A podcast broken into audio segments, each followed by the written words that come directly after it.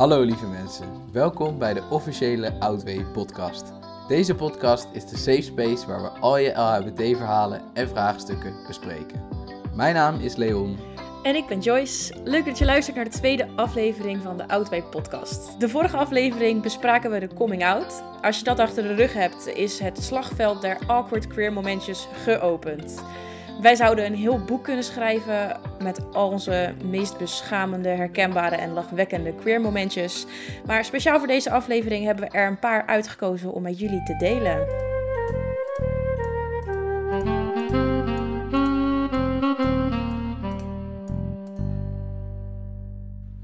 Als aanvulling op de vorige uitzending willen we jullie graag vertellen wat de verschillende projecten binnen Outway inhouden. Onze meest bekende activiteit is het Hoyo Kamp. Dit kamp is een gezellige week vol interessante workshops, serieuze teamtalks en leuke activiteiten voor jongeren van 13 tot en met 25 jaar die met LHBT-gevoelens rondlopen. Het vervolg op het reguliere Hoyokamp is Hoyokamp 2.0, wat bedoeld is voor deelnemers van 14 tot en met 30 jaar die al wat verder zijn in hun LHBT-carrière. Het Hoyo Weekend is een gezellig weekend voor LHBT'ers tussen de 13 en 35 jaar. Elk weekend staat in het thema van een specifiek onderwerp. Het eerstvolgende Hoyo Weekend gaat over vrienden maken en contact leggen. Zou jij het leuk vinden om met Outway op reis te gaan? Ook dat kan. Via Outway bieden we groepsreizen aan voor LHBT'ers of mensen die daarover twijfelen tussen de 20 en 35 jaar. Outway biedt de mogelijkheid om meer van de wereld te zien en daarbij zowel jezelf als anderen te leren kennen. En tot slot hebben wij nog Hoyo Buddy. Ben je op zoek naar iemand die jou kan helpen bij het beantwoorden van al je LHBT-vragen? Heb je een luisterend oor nodig of kan je wel wat extra zelfvertrouwen gebruiken? Dan is Hoyo Buddy iets voor jou. Een buddy kan je net die extra boost geven die je nodig hebt.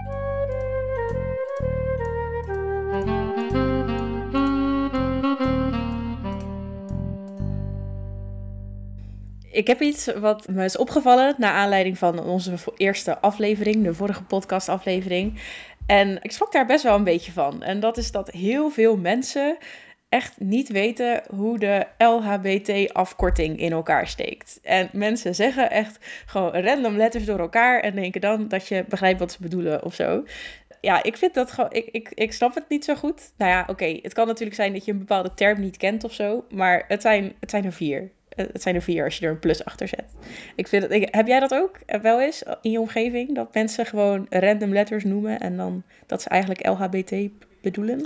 Ja, mensen gooien het vaak door elkaar. Dus je hebt natuurlijk de Engelse LGBT en dan in het Nederlands LHBT. En daar maken ze vaak een mengelmoesje van. Dus uh, nou, dan glimlach ik altijd een beetje. En soms laat ik het gaan en de andere keer leg ik het uit. Maar dat valt inderdaad op. Ja, ik snap ook wel dat het ingewikkeld is, want er is ook gewoon heel erg veel. Je hebt natuurlijk de LHBT plus en dat covert eigenlijk wel alles. Maar je hebt ook de langere afkorting, de LHBTQIAP. Mis ik er dan eentje? Nee, dat was het volgens mij. Ja, dan snap ik wel dat mensen gaan twijfelen, inderdaad.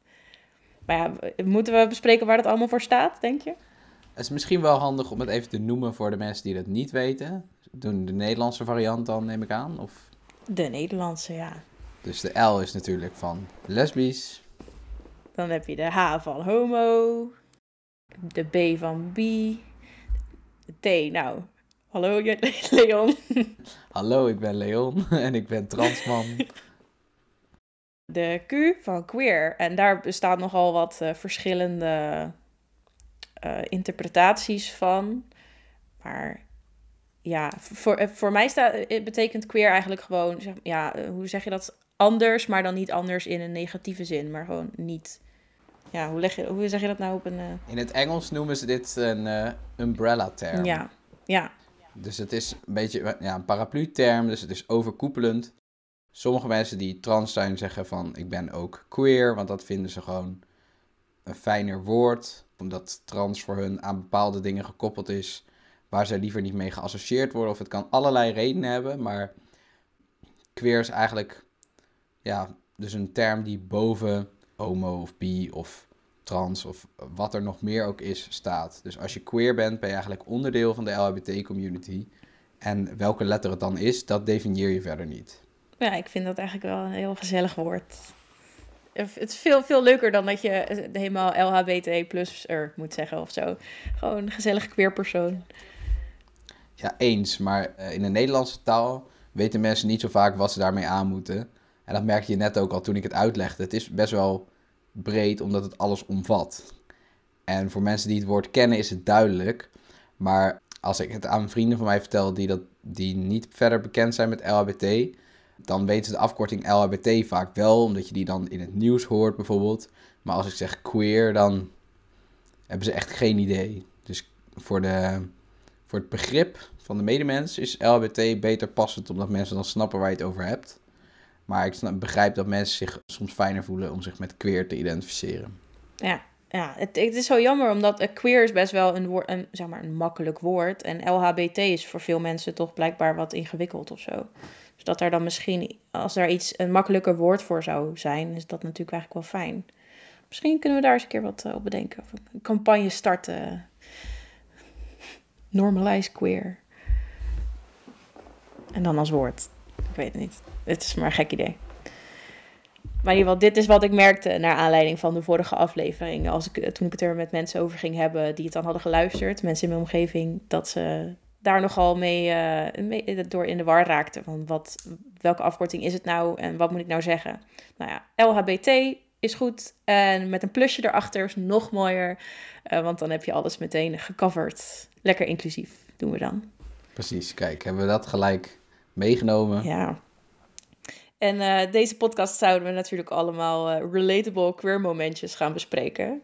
Ik vind dat jij mag beginnen, Leon. Ik ben heel benieuwd, want wij weten van elkaar ook hmm. nog niet exact wat we voor verhaaltjes hebben bedacht. Of nou ja, hebben meegemaakt. Ja, dat krijg je als je een podcast maakt. Dan is het, oh ja, vertel maar niet, want dan hoor ik het in de podcast wel. Heel gek, maar ja, dat soort dingen ja, krijg je. Dus ik ben net zo benieuwd als de luisteraar. Ja. Nou, een leuk voorbeeld. En ja, ik vertel deze heel vaak als mensen vragen: heb je iets grappigs meegemaakt rondom je LHBT zijn? Dan vertel ik vaak deze, want hij is gewoon echt. Ja, je bedenkt het niet, zeg maar. Als je het hoort, denk je: oh ja, zo loopt dat. En van tevoren weet je het niet. Ik ging solliciteren bij de Albert Heijn, want ik had een baantje nodig. En van tevoren, zo na je sollicitatiegesprek, als je dan eenmaal bent aangenomen, dan moet je altijd je bankpas geven en je ID-kaart laten zien. En dan gaan ze het kopiëren, zodat ze weten dat ze de goede gegevens hebben. En dat je salaris uh, op de, het juiste account gestort wordt. En ik had in mijn sollicitatiegesprek al uitvoerig besproken van...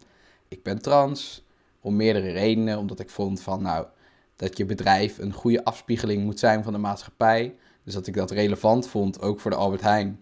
Dat er dan iemand zichtbaar in de winkel staat die trans is. Nou zal het niet iedereen opvallen, maar toch dacht ik, nou, dat wil ik wel gewoon aangeven. Plus dat ik ook in dat jaar mijn borstoperatie zou hebben. Dat wist ik van tevoren al. Dus ik dacht, ja, je kan natuurlijk altijd tegen je werkgever zeggen van... ik heb een operatie, dus ik ben er ongeveer zoveel weken uit uh, volgens de arts. En dan kan ik niet werken. Maar ja, dan wordt het natuurlijk gevraagd wat voor soort operatie. En ik had niet echt zin om daarover te liegen. Dat voelde voor mij niet goed. Ik dacht, ja, ik wil daar gewoon eerlijk over zijn. Dus ik had gezegd, nou, ik ben trans en dan en dan heb ik mijn borstoperatie. Dan weet je het alvast. Dus ik wil hier heel graag komen werken. Maar ja, dat is nou eenmaal zo en dat komt eraan. Prima, geen probleem. En dat en moet ik er wel even bij zeggen. Toen ik, dat dus, uh, toen ik daar solliciteerde, had ik mijn ID-kaart al aangepast. Dus er was eigenlijk verder niks ja, dat je dat zou kunnen weten. Dus die kerel had zoiets, ja, helemaal duidelijk. Ik had ook nog een keer ter controle gevraagd, snap je wat het betekent? Nee, top. Was helemaal goed. Dus in mijn eerste week had ik wel door dat mensen een beetje gek op mij reageerden. En ik dacht, nou, wat is dat vreemd. Mijn teamleider, daarmee had ik dus afgesproken dat hij het aan, de, aan mijn medewerknemers zou vertellen. Om te kijken van, ja, hoe dat dan valt. En dat ze in ieder geval op de hoogte zijn. Dat ik niet aan iedereen apart hoef te vertellen. En ik had ook geen zin om voor een groep te gaan staan, zoals ik dus op de middelbare school deed. Dus ik dacht, nou, is mooi, iedereen ingelicht. En dan erbij gezegd, nou, als je vragen hebt, kom maar naar mij toe. En als het een keer ter sprake komt, dan vertel ik het natuurlijk ook. En in de loop van de tijd merkte ik dus heel veel vreemde reacties. Mensen gingen mij vragen stellen zoals... Waarom kom je, op een mountainbike naar het werk? Waarom heb je zo'n stoer horloge? waarom heb je eigenlijk kort haar? En allemaal vragen dat ik dacht, hè? Volgens mij uh, hebben jullie het niet helemaal begrepen, maar ik heb het laten gaan. En op een gegeven moment dacht ik, nee, jullie snappen het niet. Ik kreeg steeds meer van die vragen. Ik denk, hier gaat iets mis. Dus ik uitgelegd aan mijn mede-collega's, zeg nou, met borstoperatie bedoel ik, dat was ook onderdeel van de verwarring, borstverwijderende operatie. Maar alle transmannen, als ze het daarover hebben tegen, tegen elkaar, dan zeggen ze altijd gewoon borstoperatie. Want de vertaling van chest surgery in het Engels. Dus voor ons is dat heel duidelijk. Maar voor andere mensen denken borstoperatie, je krijgt dus borsten. Maar ja, dat was niet het verhaal, want ik had cup 1 en wilde ik graag van af. Dus dat was lastig. En daar was een mis miscommunicatie. Toen werd mijn collega's duidelijk van, oh, wacht even. Ik zeg, ja. Zeg, maar de idee is al aangepast. Ik heb het gewoon aangegeven. Ik kom uh, op een mountainbike naar school, want dit is gewoon een mooie fiets. Dit horloge heb ik al jaren. Uh, ik weet niet wat er heel gek is.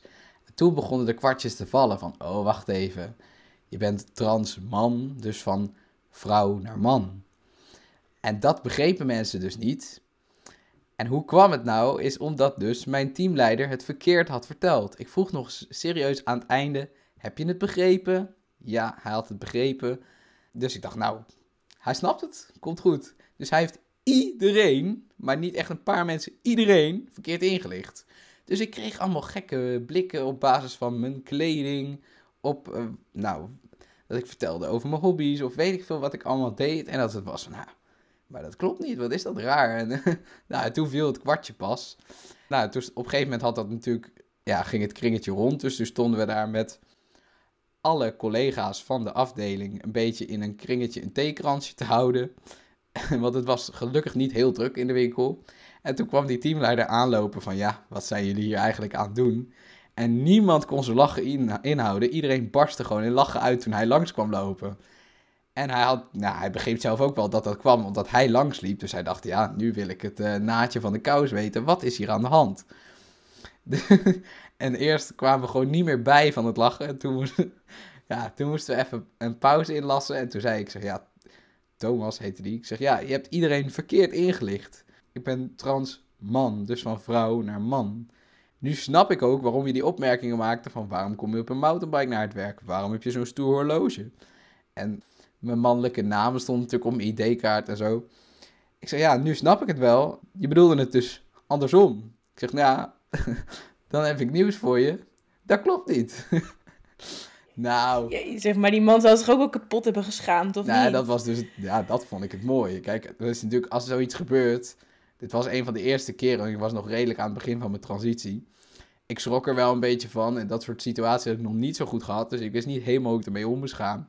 Maar ja, iedereen was gewoon zo verbaasd en er was zo'n spanning dat je gewoon daarvan al in de lach schoot. En hij had echt een kop als een boei. Ja, natuurlijk omdat hij zich schaamde en dacht, shit, maar ik heb iedereen ingelicht en ook allemaal verkeerd. Dus uh, ja, dat was gewoon hilarisch. En toen konden wij niet meer bijkomen van het lachen, omdat hij dus zo ja, zo, uh... ja, ik ben heel blij dat je er toen om kon lachen. Dat lijkt me ook best wel ergens wel best wel naar dat je er zoveel moeite doet om het juist niet zelf zo te hoeven vertellen. En dat het zo min mogelijk een ding is, zeg maar. Dat je van tevoren alle voorbereidingen treft en dat iemand dan zoiets doet. Ja.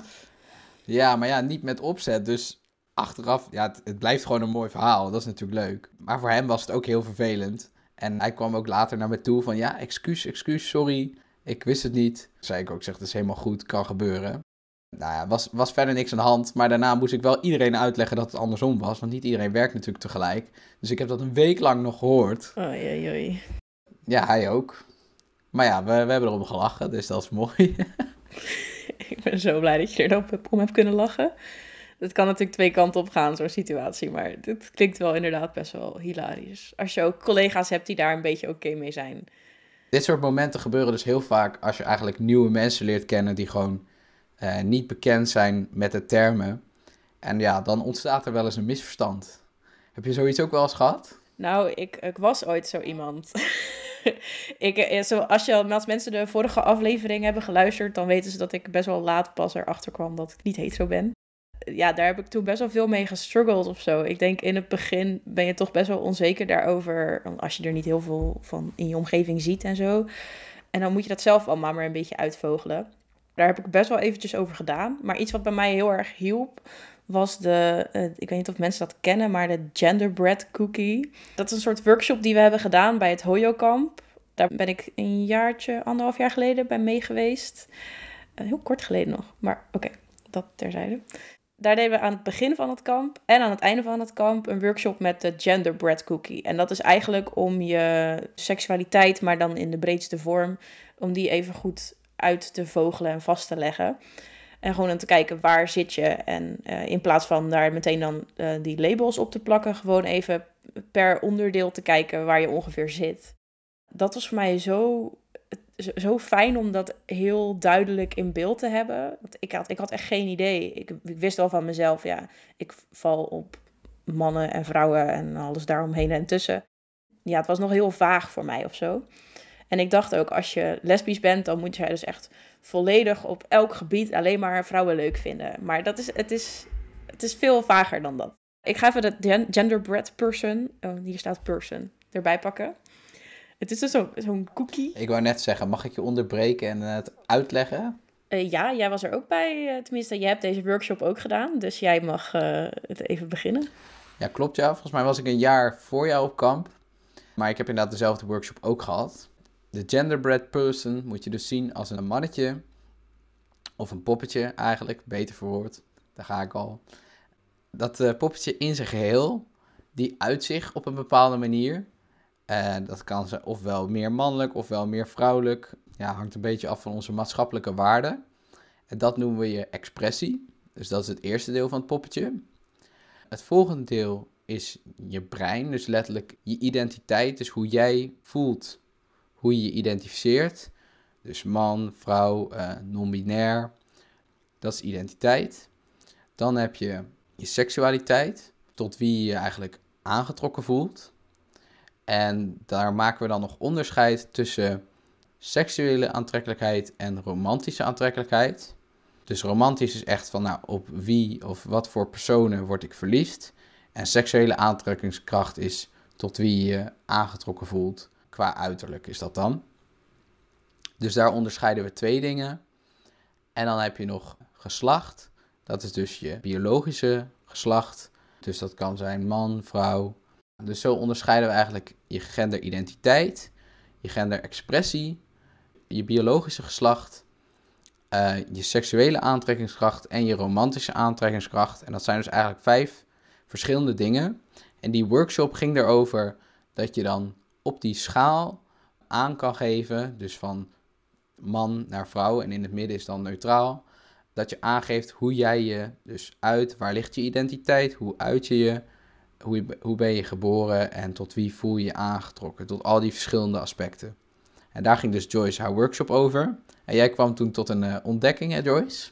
Ja, zeker weten. Ik, kijk, ik uh, zat er zo erg mee in mijn hoofd van ja, maar ben ik dan. Ik heb ze, uh, zelfs soms getwijfeld of ik niet uh, transgender was. Want dan hoor je zo, je hoort op Hooienkamp heel veel verhalen. En dan hoor je dus transgender mensen over van ja. En vroeger, ik merkte gewoon, ik vond uh, jongensdingen gewoon veel leuker. En voetballen en stoer doen en klimmen en zo. En toen, toen, dacht ik, oh, maar dat heb ik ook. Ben ik dan ook transgender? Maar ja, zo, dat, dat is, zo makkelijk is het natuurlijk niet daar komt gewoon veel meer bij kijken. Het is gewoon een bepaald gevoel wat je hebt. Maar ja, dat is het voor mij dus niet. Maar ik merkte wel dat ik in mijn expressie gewoon soms wat meer masculien ben. En soms ook niet. Soms heb ik dagen dat ik heel graag een jurkje aandoe en dat is ook oké. Maar dat kan gewoon zo erg verschuiven. En dat als je helemaal op de masculine kant zit, dat dat dan niet per se weer helemaal iets moet betekenen of zo.